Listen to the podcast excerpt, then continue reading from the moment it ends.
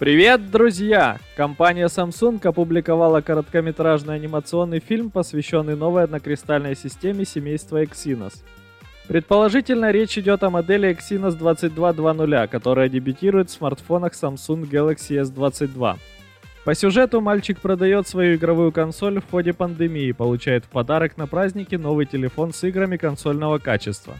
В конце показывает однокристальную систему Exynos с поддержкой сетей 5G.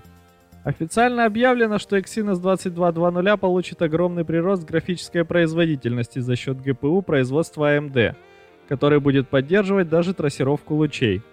Ожидается, что Samsung официально объявит об этой однокристальной системе до конца года. Exynos 2220 должна производиться с использованием 4-нанометрового технологического процесса 4LPP, который пришел на смену 5-нанометровому техпроцессу. Данная мобильная платформа, вероятно, будет иметь ту же архитектуру ядра, что и Snapdragon 8 Gen 1.